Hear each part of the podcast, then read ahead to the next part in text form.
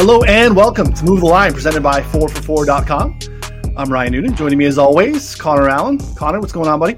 You look like your background tonight. You're repping the brand hard. I respect it.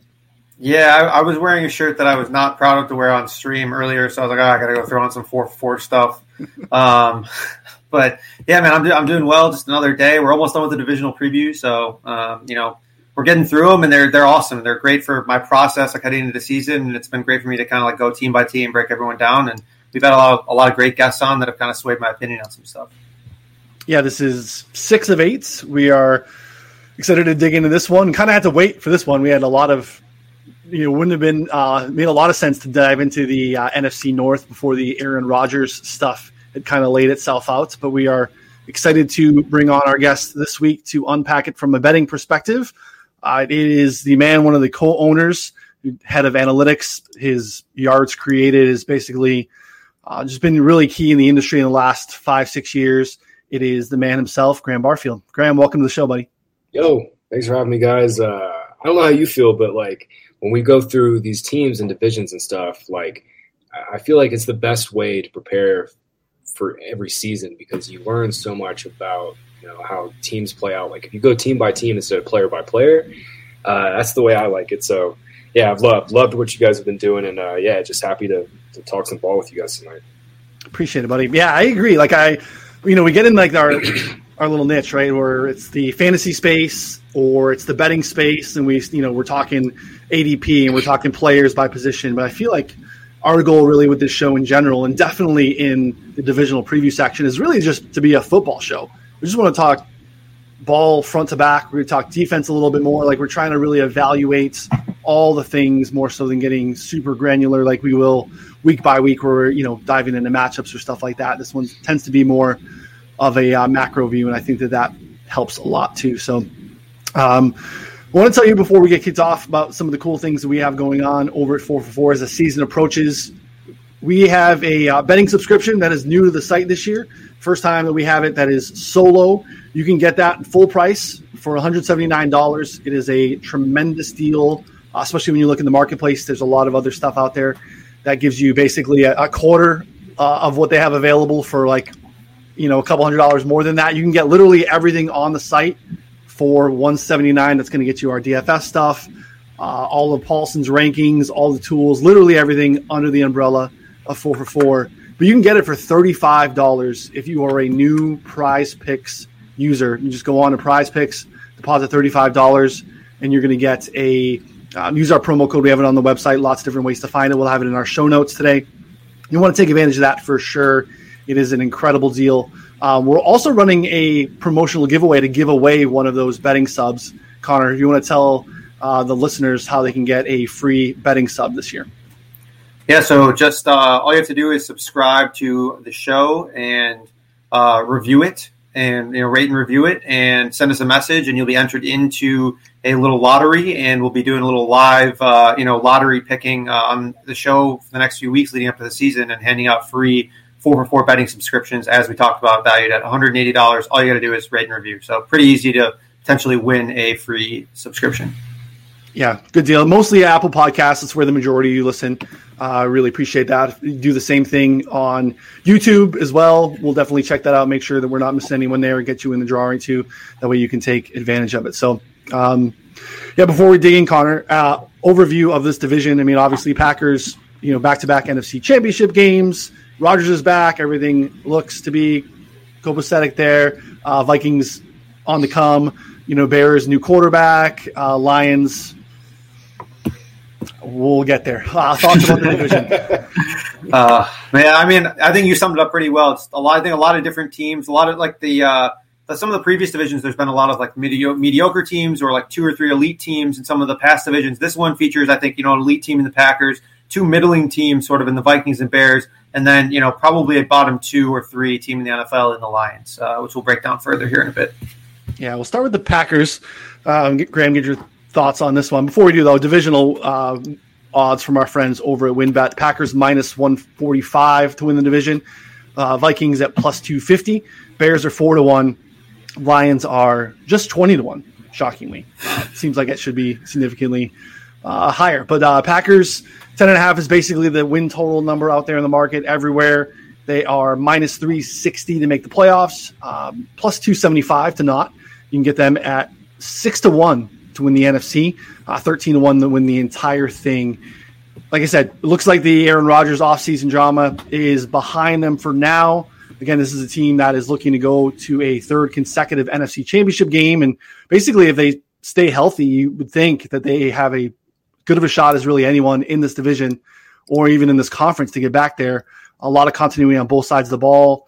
They might need another like spite MVP run from Rodgers to get there, but if anyone has like a second spite MVP run in them, it seems like Rodgers, Graham. Yeah, man. I mean, Rodgers has like 3 of the top 10 seasons or maybe top 15 seasons in fantasy points per game already. And last year was another one of them. Minus 145 is a nice price for Packers to win this division. I mean, that's like what, 50, probably like 58, 60% implied probability. I'd go a little bit higher. I've seen like minus 160, minus 175. So that's a nice price for the Packers here. And, Vikings are, they got to improve that defense to really kind of compete with the Packers. But even if Rodgers doesn't have an MVP level season, I think that's a pretty strong price for the Packers there.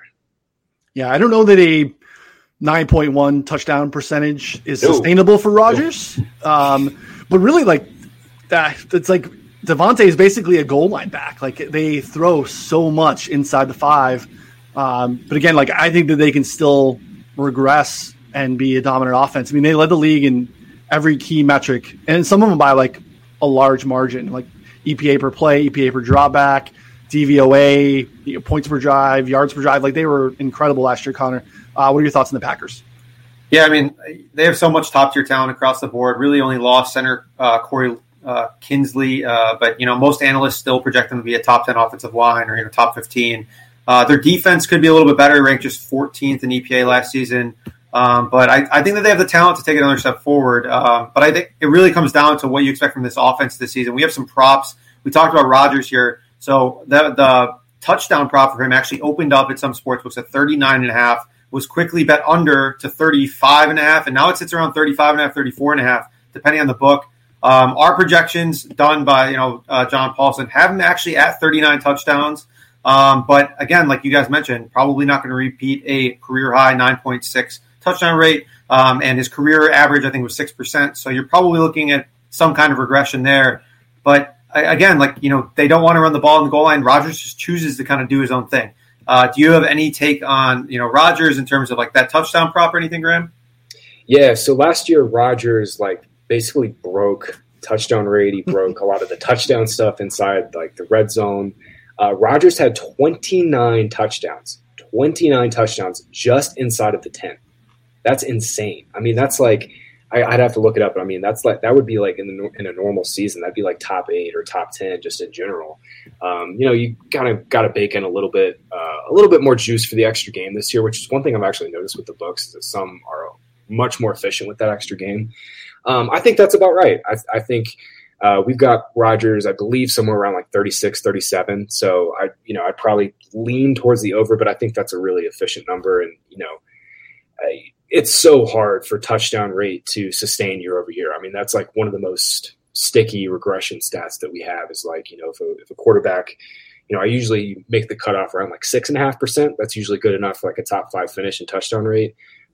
Guys that, throw for a touchdown, 6.5% of their attempts usually regress year over year by like, 1 to 2%. And, their touchdown total falls by 5 to 6, so I think that's a pretty fair line. I mean, Rodgers is still one of the most efficient quarterbacks in the league. He's always been that guy. So yeah, I'm kind of I'd lean towards the over, but that's just a really strong line, I think, and it was sharp that I got that down so quick. And they brought in Amari Rodgers, brought back Randall Cobb. Thankfully for Rodgers' standpoints, those guys to supplement MVS, Big Bob Tonyan, Alan Lazard. Really, at the end of the day, they're all ancillary pieces in relation to what Davante Adams is and will do and continue to be. And our numbers on him are really high. I mean, they're high in the prop market, but we are very bullish on him in relation to the prop market as well. His prop number and yards basically everywhere is around 1,300. 11 touchdowns. We're comfortably over on both. Connor, what are your thoughts on Davante in the prop market? Yeah, so we have him at 1,460 receiving yards and 14 touchdowns. I also tweeted out the other day, right now on FanDuel, he's actually 13-1 to lead the league in receiving yards, which I thought is a bit light. He's more like 8-1, 9-1 on a lot of other sites. Led the league last year in receiving yards per game, 98 yards per game, which is a 1,666-yard pace over 17 games if he plays the full season. So, I mean, that is comfortably over. You know, my issue is that just taking these huge numbers and overs in the 17-game season, like, I mean, hypothetically, this Packers team could be sitting in Week 17 and that, you know, taking these, like, players to play in that last game maybe isn't sharp. So I'm kind of off of it. I do think that he's going to explode. I would probably just rather have my exposure through fantasy rather than the prop market with Adams. Yeah. Makes sense, Graham. What do you think? Yeah, no, I think that's perfectly said. I mean, Adams is, if we're expecting Rodgers to have some touchdown regression, Adams is going to be, you know, a big part of that because, I mean, like you mentioned, I mean, when they got inside the 10, inside the 5, I mean, it didn't matter if the defense knew it was coming. They were throwing the ball to Adams. They weren't giving it to Aaron Jones. So it'll be interesting to see if they kind of mix up that tendency because at the end of the day, I mean, like, you know, LaFleur's got to have a little bit more say about what they're doing when they're trying to get in close, and like Rodgers just throwing to his guy on, you know, the most obvious of situations probably isn't the most efficient thing to do. Yeah, they had trouble stopping it last year, which is wild. Like, they just would run that, like, saw it a few times in the playoffs too, like just that pre-snap jet motion and just – No one can cover him. He's just open right away. It's like we all know it's going there, and it works so efficiently. That was one thing that worked last year too. It was a pretty substantial jump in both pre-snap motion and play action rate too. So that's encouraging. We know that those are optimal things to do. Be interesting to see if they continue with that trend. Defensively, there's a lot of winners on that side of the ball too. Like they have multiple guys that are elite at their position: Jaire Alexander, Darryl Savage. You know, Zadarius Smith, like just a lot of guys that are elite. They have a new defensive coordinator, Joe Barry's in town, replacing Mike Pettin. Barry's been with the Rams the last few years. This is his third go round as a defensive coordinator. Did not go great in Detroit and Washington before that. They're going to need to get a little bit more pass rush, I think, up front if they're going to be an elite defense. They don't have to be necessarily an elite defense when they have an elite offense. But again, if they're going to take that next step, I think they'll need some strides defensively. I think 6-1. To win the NFC is a pretty nice number. I know that there are, you know, some teams that are definitely in the mix. We know that the Buccaneers have a pretty easy path to win that division. You know, obviously that makes things a little bit easier for them because their path to the playoffs is even easier. But there's not a ton of value to it. But I was thinking it would probably be in the fives. So I like getting that number at 6-1. Again, back-to-back years going into the championship game. They're there. They're in the mix. There's not a lot that makes me think that they're not going to be back in the mix again this year. Any thoughts? I know Graham highlighted one, you know, liking the -145 thing, Connor. Any thoughts on the Packers going to the Super Bowl? No, I think you guys have it about right. I mean, they're a premier team in the NFC. I think that there are plenty of other teams that could take a step forward and compete, though. Like, you know, the Cowboys potentially, if their defense shows any semblance of being okay. You know, the Rams projected to take a big leap. 49ers, if, you know, Trey Lance pans out. But again, there's a lot of ifs in those statements, and so sure. You know. The Packers, I think, are the most, like, if their defense pans out for the Packers, like, they're an elite team, but they already are a great team that's going to compete with the NFC no matter what. So I think there's less question marks surrounding them. So yeah, I don't mind it. It's not something that I'm like super excited about at 6-1, but I think it's probably a good bet. Graham, we are really bullish on A.J. Dillon. Our number is way higher than his prop number. We have his prop number basically 690. There's a 700 out there for rushing yards for Dillon. We got him a tick over 900 yards, and that seems aggressive to me. I know, you know, Paulson's really good at what he does. He's a Packers fan too. Like, I feel like he's as dialed in here as he would be anywhere. So that jumps out to me. What are your thoughts on A.J. Dillon? Yeah, I mean, so Jamal Williams has gotten anywhere between, you know, 105, 120, 125 carries the last couple of years, even with Aaron Jones in there. So if you bake in that plus, you know, maybe a few more carries go his way because maybe, you know, LaFleur sees him as a better change of pace back to Jones or whatever. You know, we can bake in over a 17-game season, 145, 150 carries. Yeah, for him to get to that 900 number, it'd have to be really, really, really efficient. I mean, like J.K. Dobbins level efficiency. But yeah, I mean, for you know, for fantasy, like I've been drafting A.J. Dillon quite a bit in best ball in like the 8th, 9th round, just because you know you're going to get a few of those spiked weeks. But for honestly, man, I've kind of stayed away for the Packers for props, just because you know their usage is just so condensed between Adams and Jones, and then Dillon will kind of be like that ancillary piece. I guess the one guy I'm kind of most interested in would be Tonyan, because I think they're you know, LaFleur's been saying all offseason that they're going to try to get him more targets, and he's another guy who's due for massive touchdown regression. But I think he's one guy that I'd be looking into to, you know, kind of try to find some value on. Okay, nice.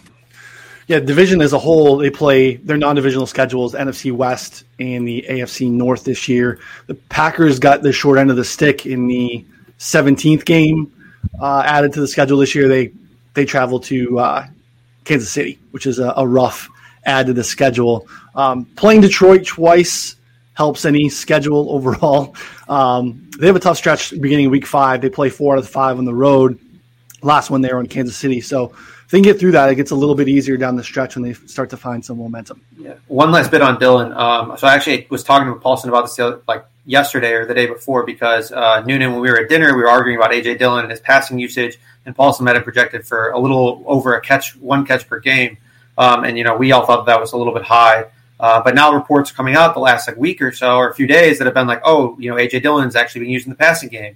And that's something that for fantasy I think is interesting, because as we saw, like, you know, if Aaron Jones is taken off the field for some of those passing situations for A.J. Dillon, I think that that's really intriguing. And, I mean, Boston College, they just like don't use running backs in the passing game. So I'm not really sure if he can't catch passes, you know, and that's always like the knock against running back. But he did not in college. Like he did not catch passes at all. And I know that it has a pretty strong correlation to the pros in terms of catching passes in college versus the pros. But still, I think that the way they showed that they used Jamal Williams, a guy who can do basically the same stuff as Aaron Jones, but just like worse. And they still used him in pretty much every way the same.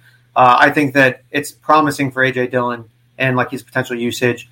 Probably lean over on the prop as well, but kind of like what Graham said, I mean, we have him projected for 190 carries, which is a lot. So, yeah, I think that for him to get to that 900 mark, it would take about that.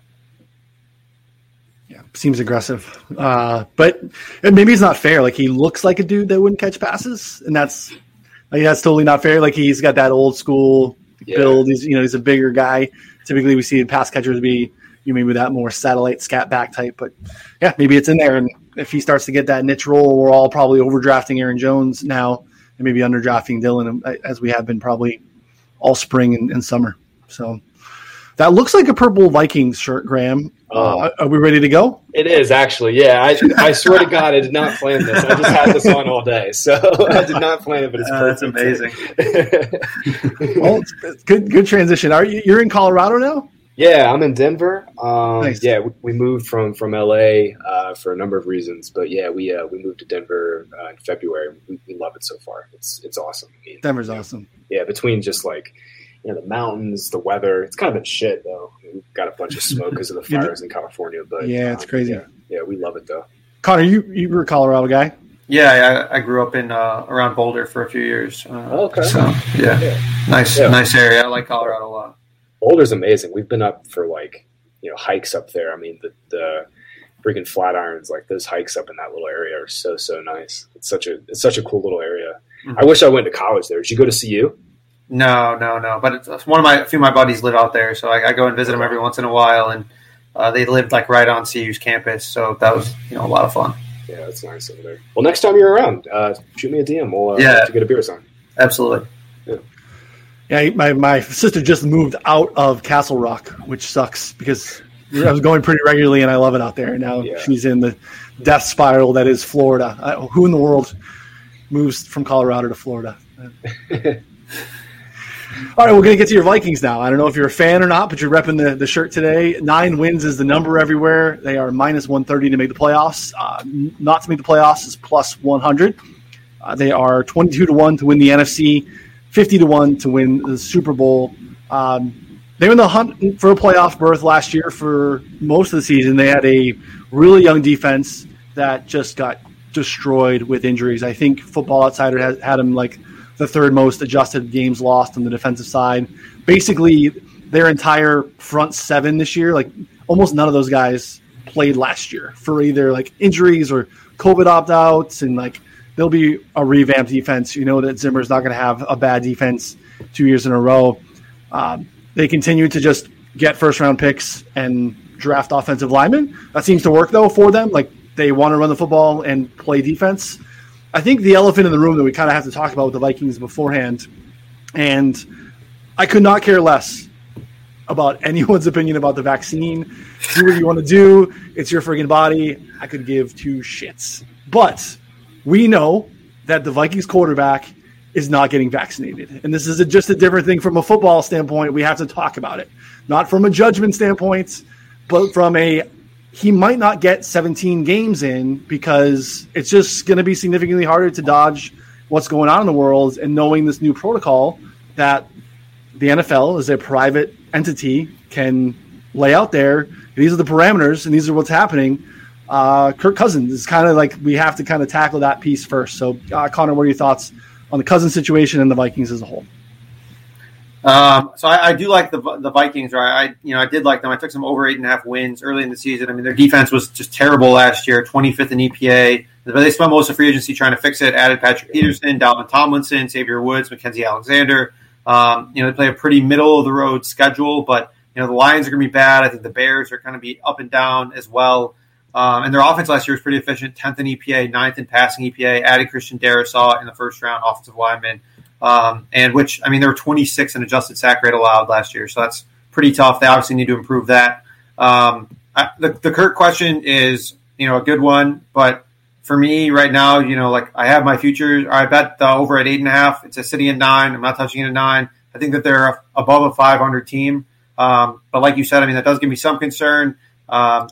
Hopefully he stays in his plexiglass for, every during every meeting or whatever the hell he thinks is going to help him. I don't know. I think that it's one of those things where I'm not really hitting Vikings futures at the moment anyway. So, I'll just kind of go game by game in season and figure it out from there. Yeah. Are there values in his under, specifically his props? Are they still up, I guess? The issue is we have – so his prop market is 4,200 passing yards, 4,050 passing yards is the lowest you can find. We have him projected for 4,600. So, if we had him projected under and with the potential to miss games, I think I would like the under. But since we have him projected comfortably over his mark, I'm probably just kind of out on that. So makes sense. Yeah, I think I believe Paulson's process involves. I'd like to hear Graham's. I know that he's the analytics guy at Fantasy Points. I believe quarterbacks he projects for 17, and for the most part he's baking in 15 for skill position players, especially running backs. Yeah. I think that matters too. If we get into a spot where you're missing games multiple, that impacts that number massively. Yeah, my thing is, we haven't made an adjustment for Cousins. Last year before we even had the vaccine, we weren't making, adjustments. We knew intuitively that situations would pop up. But, we haven't made an adjustment. We've got Cousins right around that. You said 4,600, Connor? Yeah. Yeah, we've got him just a skosh under that. It's right under that. So, I just – the Vikings have kind of been like the Packers for me. I'm a value headhunter in both of those teams because they're so condensed between, the Vikings, Cook and Thielen and Jefferson. With the Packers is Jones and Adams. I just don't – those guys just cannibalize so much of the yardage and touchdowns and stuff. I've kind of stayed away from both of those teams. But Packers 8.5. That's a nice get. I think our guy Tom Brawley, he's our betting guy over at the site. He was on Vikings at 8.5, and I'm with you. I wouldn't touch it at 9. That's a little too. Yeah, because I think 9 and 8 is just very much a reasonable, or I would even say a 40th percentile outcome for this Vikings team. So I thought there was value at 8.5. At 9, you're asking them to win 10 games, and that'd be 10 and 7. Yeah, that's a bit aggressive. Yeah, I like the 8.5. I'm with you. That's a good number because there's so much, even without the Cousins stuff. Even if it's Kellen Mond's season, like our boy Sal wants, there's just so much optimism for positive regression. You had special teams is never bad under Zimmer. They were really bad last year. A lot of that was like Dan Bailey missed a lot of like key kicks, extra points. Like there's just a lot of stuff that didn't, it's just not typical on a Zimmer coach team. I believe they were like bottom 2 or 3 in average field position. Like those things aren't typical for a Zimmer team. So some of those things, again, we talked about at the top, like all the defensive injuries, they were a young defense. They've addressed some of those holes. They have a lot of answers if things go well. So my biggest concern is I think that I'm with you. I think the defense is going to be much better. Christian Darrisaw hasn't practiced, man. Like he is like Zimmer made this kind of like thinly veiled comment that he's like not close right now.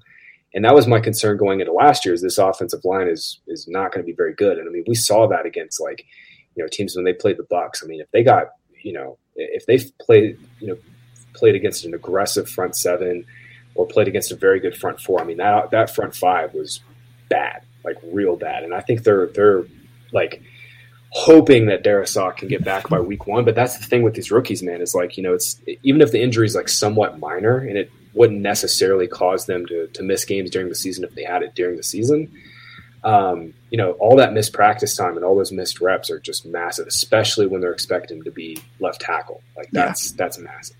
A left tackle rookie. You know, that's a good point. Like they're first in like run blocking rate, but like 26th in pass blocking rate. Like they couldn't keep Cousins up.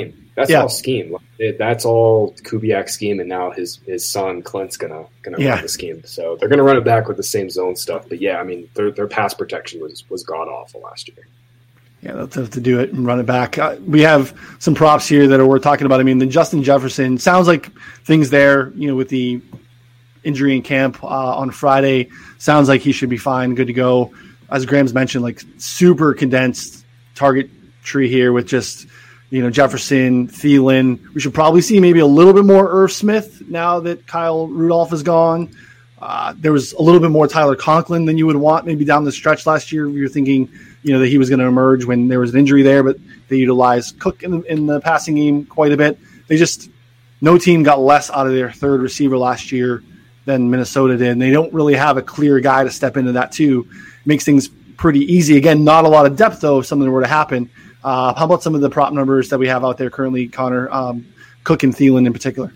I actually took some so Dalvin Cook's prop across the board right now is a 1375, but if you bet at any offshores, I found like a rogue like 1475 or like 1500 rushing yards. Jeez.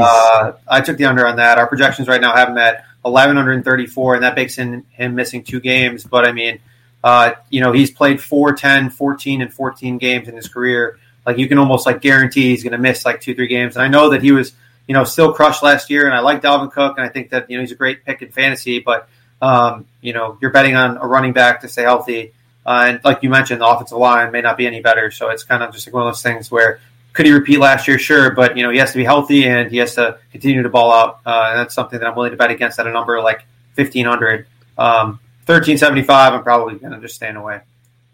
Yeah, there's a lot of expectations, Graham, around Thielen regressing as far as touchdowns go, and it makes sense. Mm-hmm. Like it was probably an unsustainable rate, but it seemed to be in a very similar way, like we talked about with Davante Adams. It was schemed. Like they are intentional about using him and targeting him down there. So I think at the beginning of maybe draft season when we were starting best ball, I thought there was maybe a little bit of an overreaction to an expected regression there, again, because there's just such a limited number of guys here that are impactful. So what are your thoughts on Thielen in the passing game?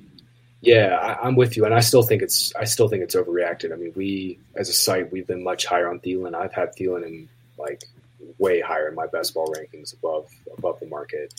You know, some of it was schemed. I also think some of it was just purely random. I mean, Thielen had like 20. I think he had 21 end zone targets. I'm going off the top of my head. I think he had 20 or 21 last year.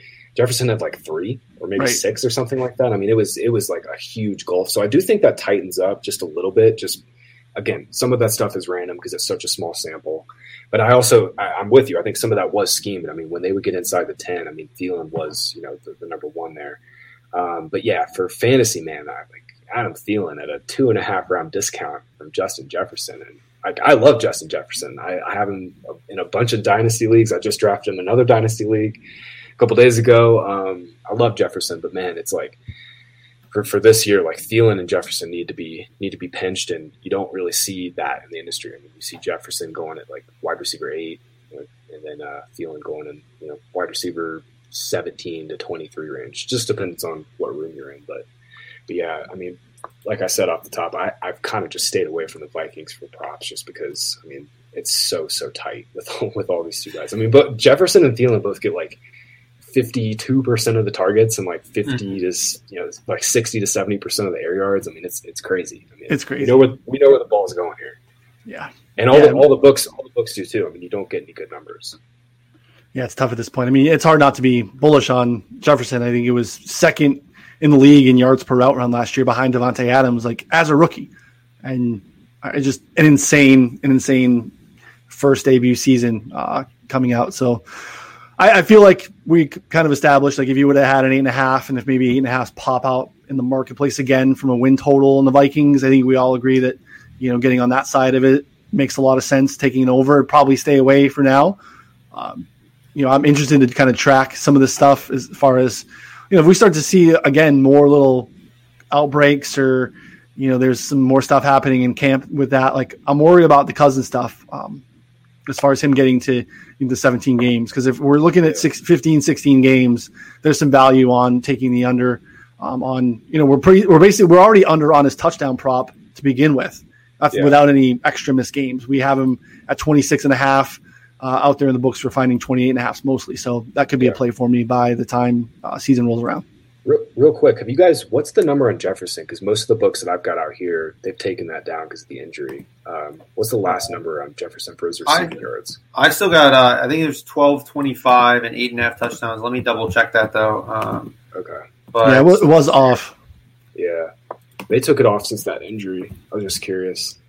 Yeah, okay. So it looks like I don't know if maybe if our thing's slow to upload here, but it was like 12.25 was at PointsBet for a while, and then 13.75 was the highest at FanDuel. Our projections have him pretty comfortably over that at like 1,400. I'm not sure if those are still on the board, but yeah, I think this thing updates pretty frequently here. So yeah, we've got him around 1,400 too. Yeah, so I might, if those pop back up, I might get on that. If that's the one thing is Jefferson. I think he has the chance to lead the league in receiving this year. I mean, he might score only 6, 7, 8 touchdowns, but man, I mean, the dude is just insanely explosive and just like almost uncoverable. So like that's the one thing. Once those Jefferson props come back up, I'm gonna be looking into those. Yeah, it looks like he's got a number of it's at PointsBet. Looks like that's still up there. Sal, can you toss that up there by chance? Take a look at our player prop tool that we have over on the site. This is again part of our paid subscription and our bet sub. I'm throwing this at Sal last minute, but we can take a look at it here. Yeah, I can put it up if you want to let me share the screen here. Give me a second. Jefferson. Do you want me to load up Illinois or New Jersey? Oh, it popped up New Jersey. Yeah, it doesn't matter. All right, let me see. Number's the same. Yeah, I don't know if this is – but New Jersey gives us more books, so just want to make sure we're not missing it anywhere else. Because this should be live. Yeah, and we have a receiving touchdowns thing right here as well. Yeah, they've pulled all of it here in Colorado. I haven't seen any. Yeah, so here's our tool there. So we have Justin Jefferson. We have under on the receiving touchdowns, actually, and over on the receiving yards, which is interesting. We have, as you can see right here, it's like 17% over on the receiving yards, 13% value based on, kind of how receiving yards fluctuate there. So yeah, pretty interesting. I don't know. I kind of lean over, but the injury is a little scary there, I think. Yeah, for sure. Yeah. We're not typically recommending touchdown props, especially over on touchdown props very often. Anyway, it's not something that we do on the show. If your tout is a touchdown tout specialist, get a new tout. Really. But yeah, I think yards and things like that are a lot more predictive, and sticky year to year. We can understand that a little bit better, so it makes sense to look at that number. It looks like BetMGM and PointsBet are out there. So yeah, I literally don't even look at touchdown props. Like I'll look at them for quarterbacks, but like other than that, it's just we were talking about this with Silva the other day. Like there's a reason when you sign into the DK app. Yep. that those touchdown props are the first thing that pop up there. Yeah. They know that they're fish bets. They're fun, like I'd imagine. I mean, you're telling me you've never parlayed touchdown props before in your life, like drunkenly done it? Ew, it's so fun. It is a blast. You know that I am a absolute parlay correlated prop donkey. I love it. It's so much fun. I never have a touchdown in there. Almost never. Like last year, you could, you know, it made sense where you get to a point where like Davante was catching one every week, but it was like minus 250. Like just an insane juice on a touchdown. Like it's wild. So that DK marketing team knows what they're doing, man. They know what they're doing. And what they're doing. They just added that same game parlay thing. It's about to get real this year. It's about to get real. I mean, mostly, you know, a couple drinks in me, and you know, the account might be a little rough in the morning. Oh yeah, back in the day, when, you know, before we had, you know, all the live books here, like Friday nights, Connor and I would just be DMing like screenshots of, you know, Bovada and Bet Online, like look what you can do, like look at this one, like So they're here to take our money legally now, and it's smart on DraftKings to get those in there. But look at how we've advanced. I have not logged into Bovada in like months. Like, it's so nice. It's amazing. It's incredible having legal sports books. Seriously, until they limit you. But you know, thankfully, we can avoid that for now. By the way, the move from Camby to SB Tech has been fantastic. I have not been limited on a prop. They send every single one of my bets to review. So I'm scared that one day I'm just going to try and put like a lot of money on something and they're going to chop it, but. So far, they have not, which has been cool. That Patrick Williams bet a couple years ago. I know, but Camby, it was because Camby owned it, and then now like it reset because SB Tech is running their odds. So it's been good, and I've heard some other like smart guys like Hitman as well. Like he was getting like $10 limits on, you know, everything, and now he's back to being able to put like, you know, a couple $100 on pretty much every prop. So it's good to know. Not bad, yeah, not bad. All right, we'll keep it moving with the Bears. 7.5 is the number everywhere. They are plus 175 to make the playoffs. Not to make the playoffs is minus 240. 35-1 to win the NFC. 65-1 to win the entire thing. Interesting season for the Bears. I mean, they've injected a tangible level of optimism in the city and their fan base by selecting Justin Fields, basically having somewhat of a pulse at the quarterback position, which they haven't had for a while. Pre-draft, they went out and acquired Andy Dalton. They've told everyone he was the QB1. And early indications, at least as it relates to week one, first half against the Rams, that seems to still be the case, that Dalton will be under center. It's an interesting situation with GM Ryan Pace and head coach Matt Nagy basically looking to keep their jobs next year. How long do they go with Dalton when it looks like there's really nothing that Fields, other than obviously a lack of experience, which is a massive thing, you can do better than Justin Fields can. So they have a glaring lack of depth on both sides of the ball. That is what comes at the cost of basically, you know, they traded for Khalil Mack a few years ago. They have now traded up into the first round for a quarterback twice in the last 4 years. That has a slow trickle-down effect to the rest of the 53-man roster. There's just not a lot of depth on this football team. Graham, give me your thoughts on the Bears.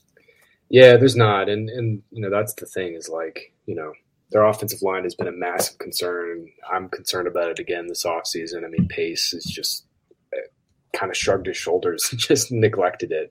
But, yeah, I mean, I think it's an interesting conundrum, right? Because on the one hand – you know, Pace and Nagy, they're fighting for their jobs right now. You know, they want to prove that they got the Justin Fields trade up right. You know, Pace has got to justify him, you know, moving all those future draft picks up for Fields. But on the flip side, they might feel like they can start winning games early with Dalton. I mean, I don't really understand the rationale there, but I kind of – my train of thought with both Fields and Lance – is that you don't trade all those future picks to let those rookies sit on the bench, and that's kind of where I'm at with Fields. I think they're gonna roll with him pretty early, and I think it makes more sense to play with Fields early, considering, you know, if that offensive line is going to suck again, you want somebody who can move back there and not be a statue. And Dalton has always been a statue, so yeah, I think we're going to see Fields pretty early.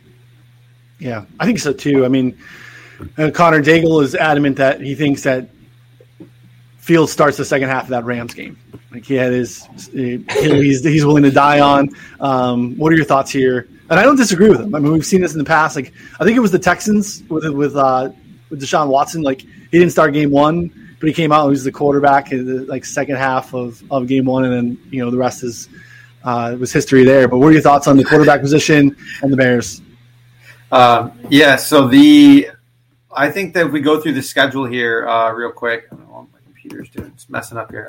So if we go through the schedule here real quick, so they play the Rams week one. I think very well he could be, thrown in there in the second half. But if we kind of keep going and assume that the Bears, stubbornly kind of stick it out, they play the Bengals in week two. So, Dalton's probably not going to get benched there. Week three, the Browns. So I think that's another tough challenge for Dalton. Weeks 4 and 5, Lions and Raiders. Not much of a challenge. So really, if he makes past the first 3 weeks, like he'll probably make it to week 6. But then things get dicey. He's got the Packers, at the Buccaneers, against the 49ers, and then the Steelers, all leading up to their bye. If Dalton survives that, I mean, that is, that's just like murderer's row right before the bye. And maybe, I don't know, maybe if they're playing so poorly that they don't think they can win, they'll wait to play Fields until then. But really, I mean, like you guys, like you said, like they're playing for their job. Like this is like they got to make decisions to save themselves. And I think that Justin Fields actually could save Ryan Pace's career potentially in the long term. And I think it was like just such an awesome pick for him. And, I've been definitely pretty harsh on Pace myself, but I thought that was just such a smart move. And I hope that it pans out. And I think that hopefully they start in like week 2 and that Dalton just sucks against the Rams. I'm interested in actually the Rams -7 week 1 already potentially. As long as we get the confirmation that Dalton is starting in week 1, I will be laying the -7 with the Rams against the Bears because they're just better in all facets. And I'm very down on Dalton as the starter in Chicago.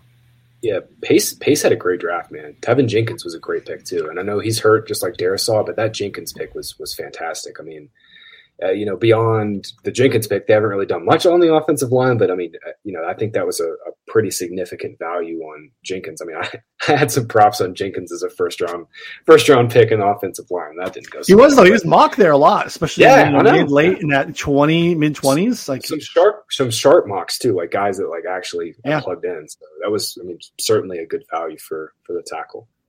Same situation though. Like he was a run blocking machine at Oklahoma State. Wasn't necessarily as strong grading out wise as a pass protector. He's going to step into left tackle and now he's not practicing. Like again, similar to the Darrisaw piece, like you need these guys out there, rookie snaps, especially when they're playing such a vital position. So we'll see. I mean, again, not a lot of depth anywhere. Like Allen Robinson's an alpha. Indisputable. He's a stud. Hopefully he gets Fields. He gets finally a little bit of, above average quarterback play. Darnell Mooney, they're expecting a lot out of. Cole Kmet, they're expecting to take a step forward. But like after Mooney, like there's not a lot there. They're, like Graham mentioned, like the offensive line, very weak. If they have injuries, like they have a lot of guys that have been kind of journeymen or have tried and failed at the position. Like it doesn't seem like there's a lot of, big plan to be able to step forward. We have also David Montgomery, great year last year, but it was such a unique thing. There was really no one else behind him. He was dominating touches with Tariq Cohen out. Cohen should be back. It looks like another guy not really practicing yet, but they went out and added Damian Williams. The last time we saw him, he was getting robbed for the Super Bowl MVP. Like he was absolutely dominant. I'll be interested to see. I know Connor has a David Montgomery fathead over his bed at night, helps him go to sleep. So what are your thoughts on David Montgomery this year, buddy?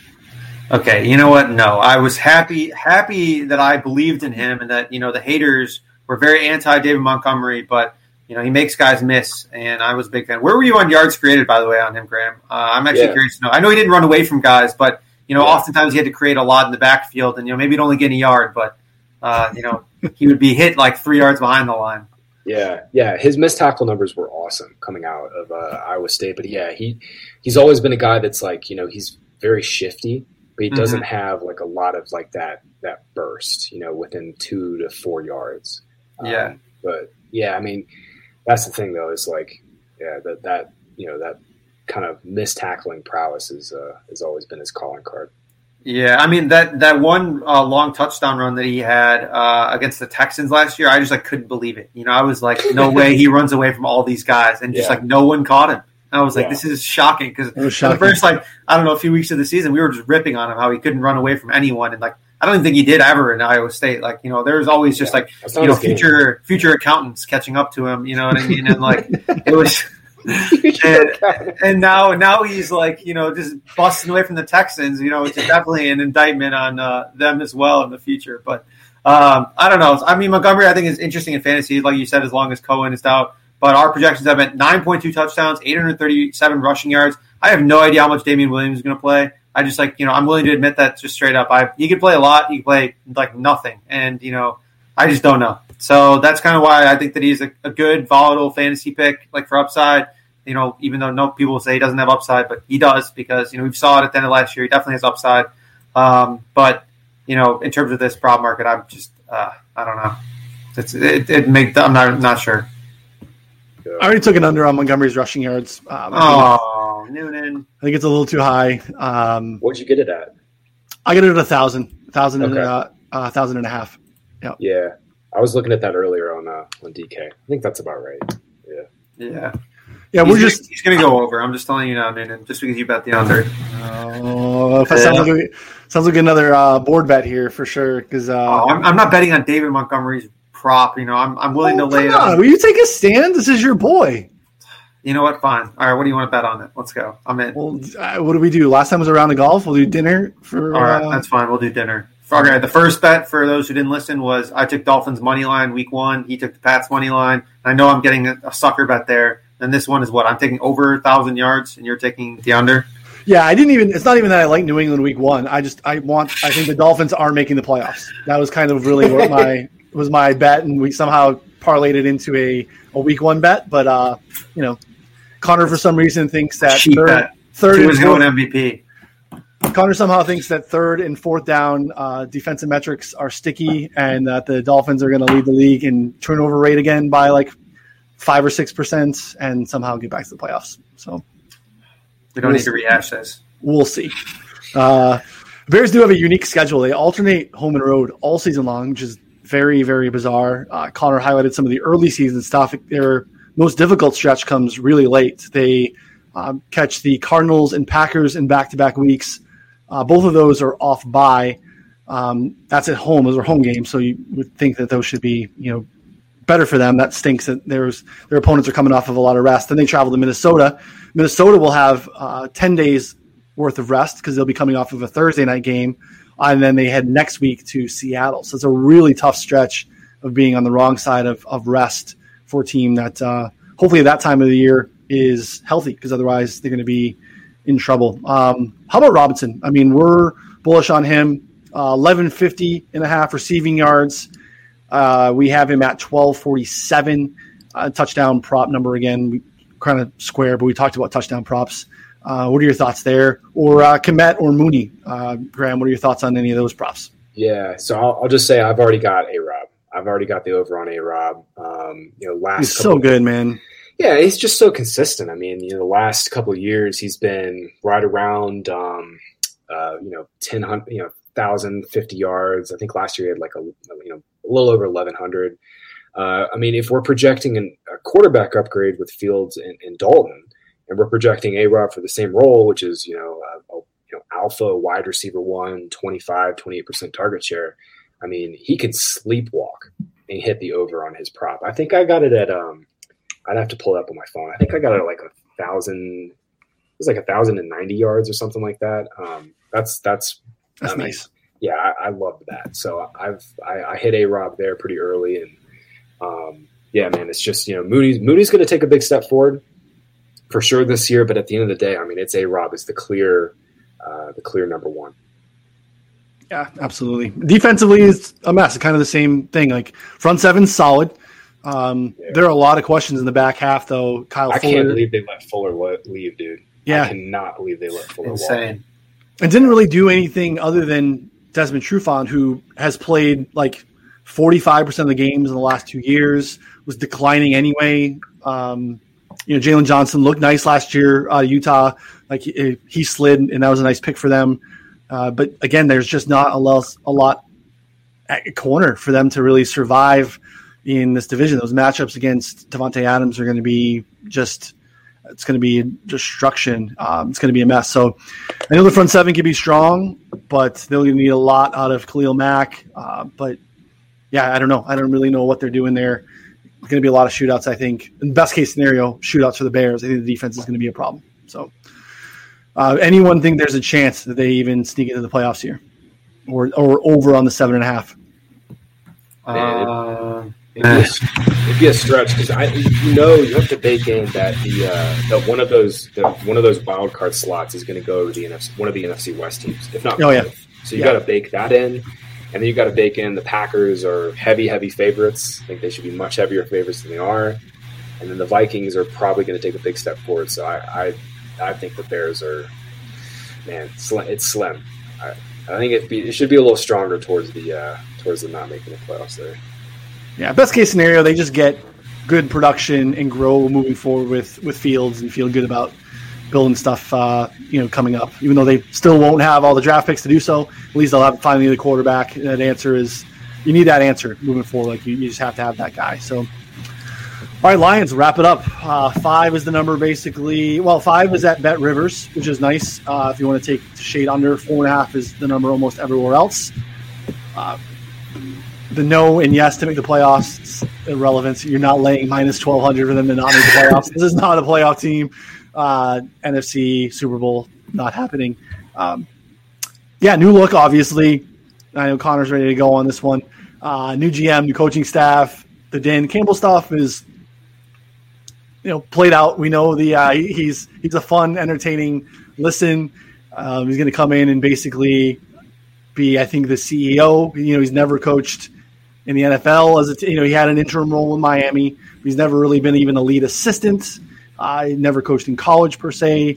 He's basically brought in a bunch of old school former players, hand in the dirt guys to basically, call plays on both sides of the football with Aaron Glenn on the defensive side.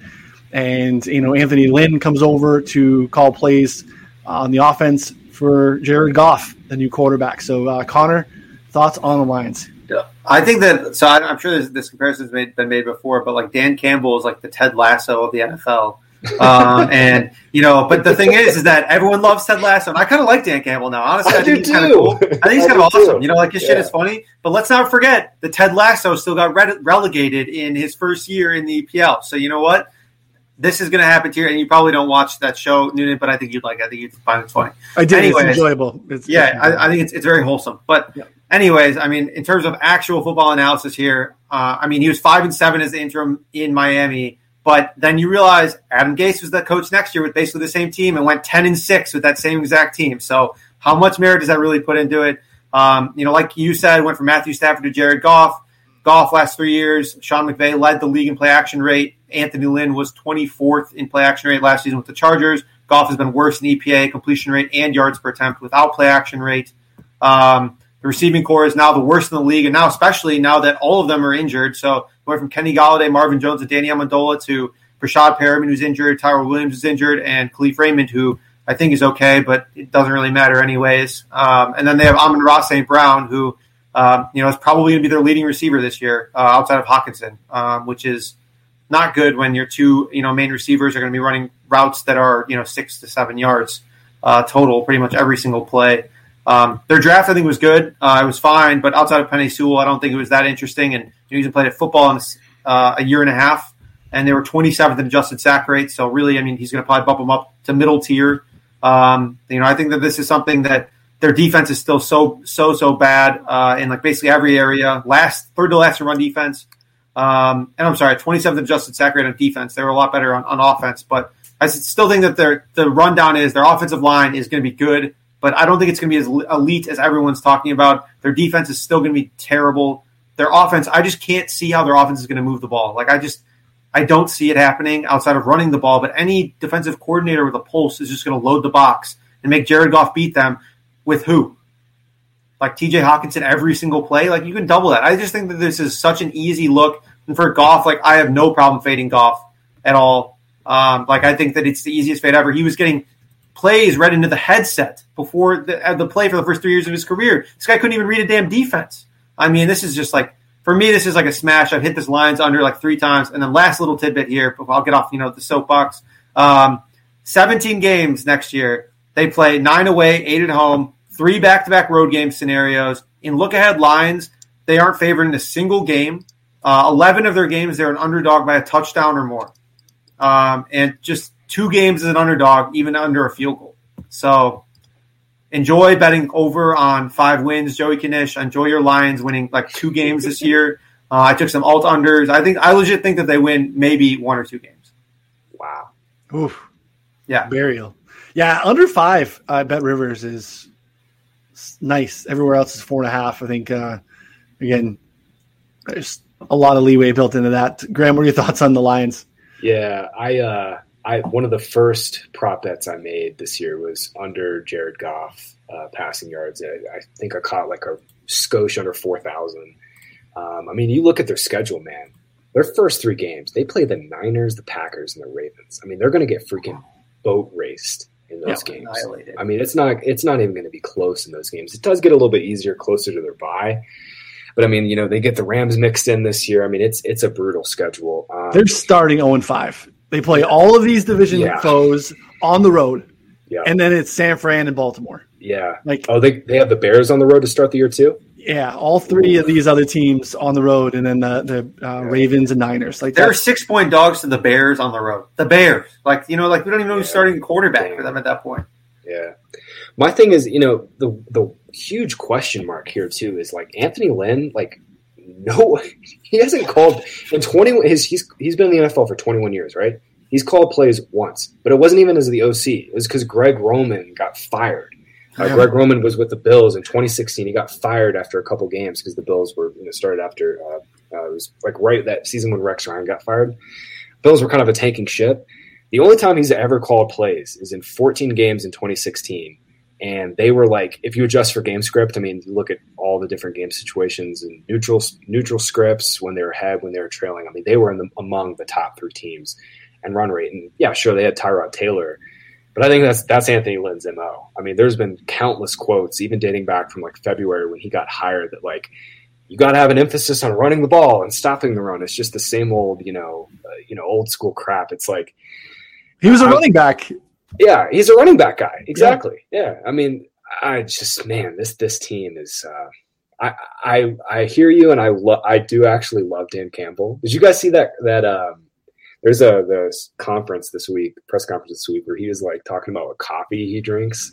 Oh, my God, yeah. Did you see that? He basically drinks 1,200 milligrams of caffeine every day. So someone shared, I forget where it was, someone shared a TikTok today on Twitter of some guy trying to replicate it. Yeah, the guy made it through. Too. Yeah, guy made it through one, and he that was great. Yeah, he's just dying from anxiety in bed, and I'm oh man, that is so. As a coffee junkie, that's not what Dan Campbell does. He says he gets the Pike Place, so he gets actual hot coffee, not the iced coffee. But the guy didn't do himself any favors. But yeah, that's a lot of caffeine. That's why he was talking about biting off kneecaps, because he was so freaking jittery. He was just jacked up on coffee. He's a big boy too. I don't know if the guy that tried to do it was 6'5", 270. But Campbell's a former tight end in the league. He's a big boy. So yeah, we know they want to run, Graham, right? So they also were telling us pretty consistently too about this 1A, 1B stuff. That it's going to be 2 guys. We talked about how Williams left Green Bay, Jamal Williams now in Detroit. We know DeAndre Swift is there. Both guys are, I think, above average backs. We know that Swift is a better prospect. Both guys can catch the ball. How do you see that shaking out? Yeah, so I was talking to we had Evan Silva on Scott Barrett and I's podcast today.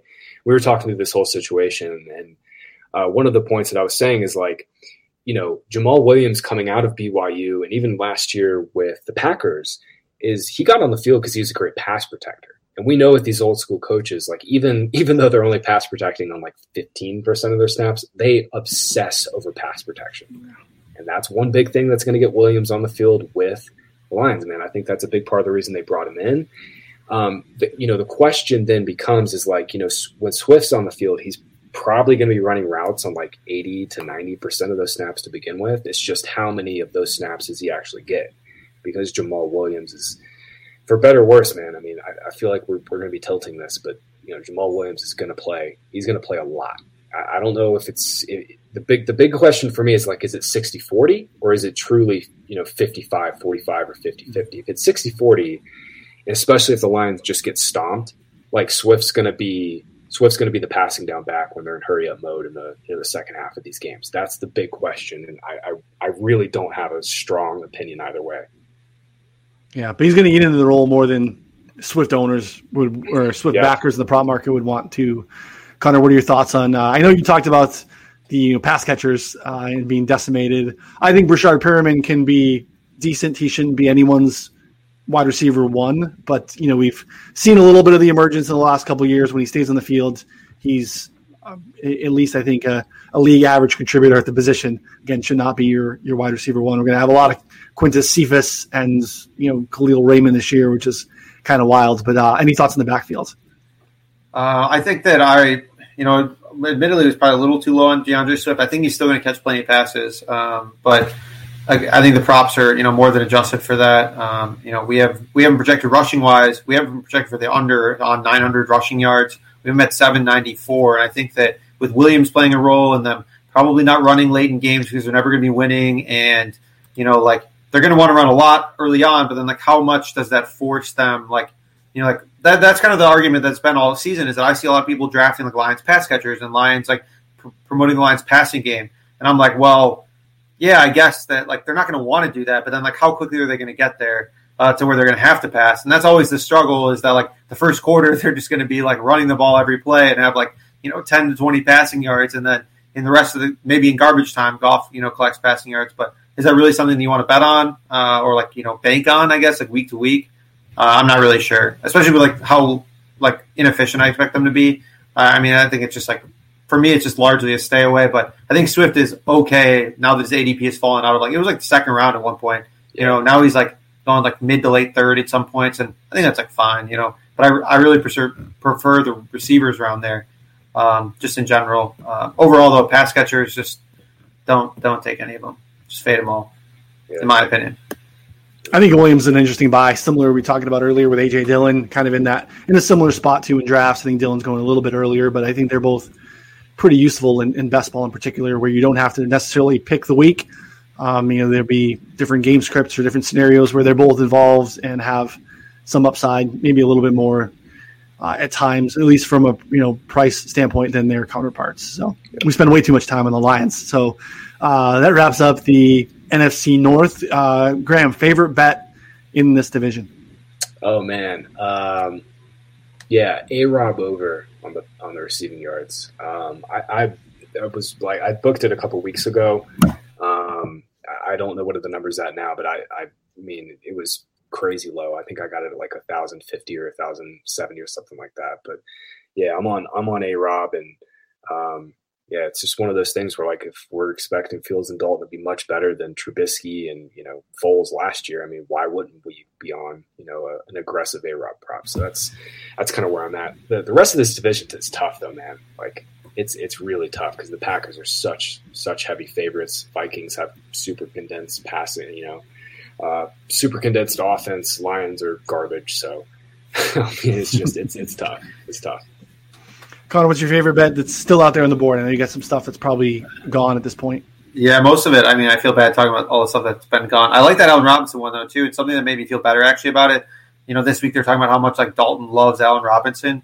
And for me, that kind of makes me feel more secure in that, the first few weeks, or, maybe if Dalton lasts till the bye, God forbid, that Robinson is still going to be seeing, 7, 8, 9 targets a game, which is, I think, is pretty important to stabilize his value until Fields gets there, where he might need fewer targets, but just because of Fields' playmaking ability, that he'll be able to make up for it with efficiency. So yeah, I like that a lot. Just hit the under on every under Lions bet you can. I'm not going to go into more why, but just everything you see, just bang the drum. And if I'm wrong, feel free to enter my mentions, because I will also be crying because I've lost multiple mortgages on it. So no worries. Yeah, the Dalvin stuff that you got offshore is insane, but I still think the number's maybe a little too high, considering just his inability to stay on the field for 16 games. The position itself is just a tough one to stay out there. He just has those little nicks here and there. They seem to lean on the side of caution because they do have some depth at the position, and they're not afraid to be like, all right, we're going to just go with, you know, Madison for the week and let you rest your hammy, which seems inevitable at some point where he, you know, has a groin strain or a hammy or something that happens with Dalvin Cook all the time. So a little bit of a long shot at the top I talked about. I really think that 6-1 on the Packers to win the NFC is a number that I might get down on before the season starts because, again, I think that there are some outs of the Vikings that scare me a little bit, and they are really, I feel like, definitely the second best team on paper here in this division. And if that gets even easier for the Packers, again, just getting to the playoffs, similar to the Bucs, like that path just gets really easy, and instantly you have to worry a little bit less about going to the Super Bowl if you know that you're definitely going to the playoffs. So, and I think Graham highlighted at the top, minus 145 at WinBet for them to win the division is pretty light as well. So, Graham, you are the man. Super appreciate you coming on. Tell the folks where they can find your stuff and all the stuff going on over at Fantasy Points this season. Sure. Yeah, thanks, man. Thanks so much for having me on. This is a lot of fun. And, yeah, just I've loved what you guys are doing. I've been trying to catch these as much as I can. So just happy to be a part of it. But, yeah, follow the site at Fantasy Points. We've just got, you know, so much content coming out. We literally just wrapped up our, you know, team-by-team previews yesterday. Texans were the last team. We were waiting on the Packers too, so we were waiting on that. And if you want to check out the site right now, I mean, we're running a really nice special. You get 10% off. Code 21Barfield10. Get you $10 off. Come get some projections whenever. And you know, I think honestly, between us and 4for4, man, I mean, it's like the two best projections that you could possibly get. So that's all you need. That's all. Literally all you need to go into your draft or whatever you're doing this offseason in terms of your prop betting, you know, playing best ball, going into your home league, whatever you're doing. I think that's the best values you can get with those two sites. Awesome. Graham's got some new best ball rankings and tiers out there as well that I think just popped out too. So folks want to check that out as well. So that wraps us up. We'll be back next week to do it again. Again, we're getting close. We're getting close to the season. Oh. So we can taste it. We got Vegas on the cusp for week one. We're getting there, so we're excited. So for Graham and Connor, I'm Ryan. We'll see you again soon.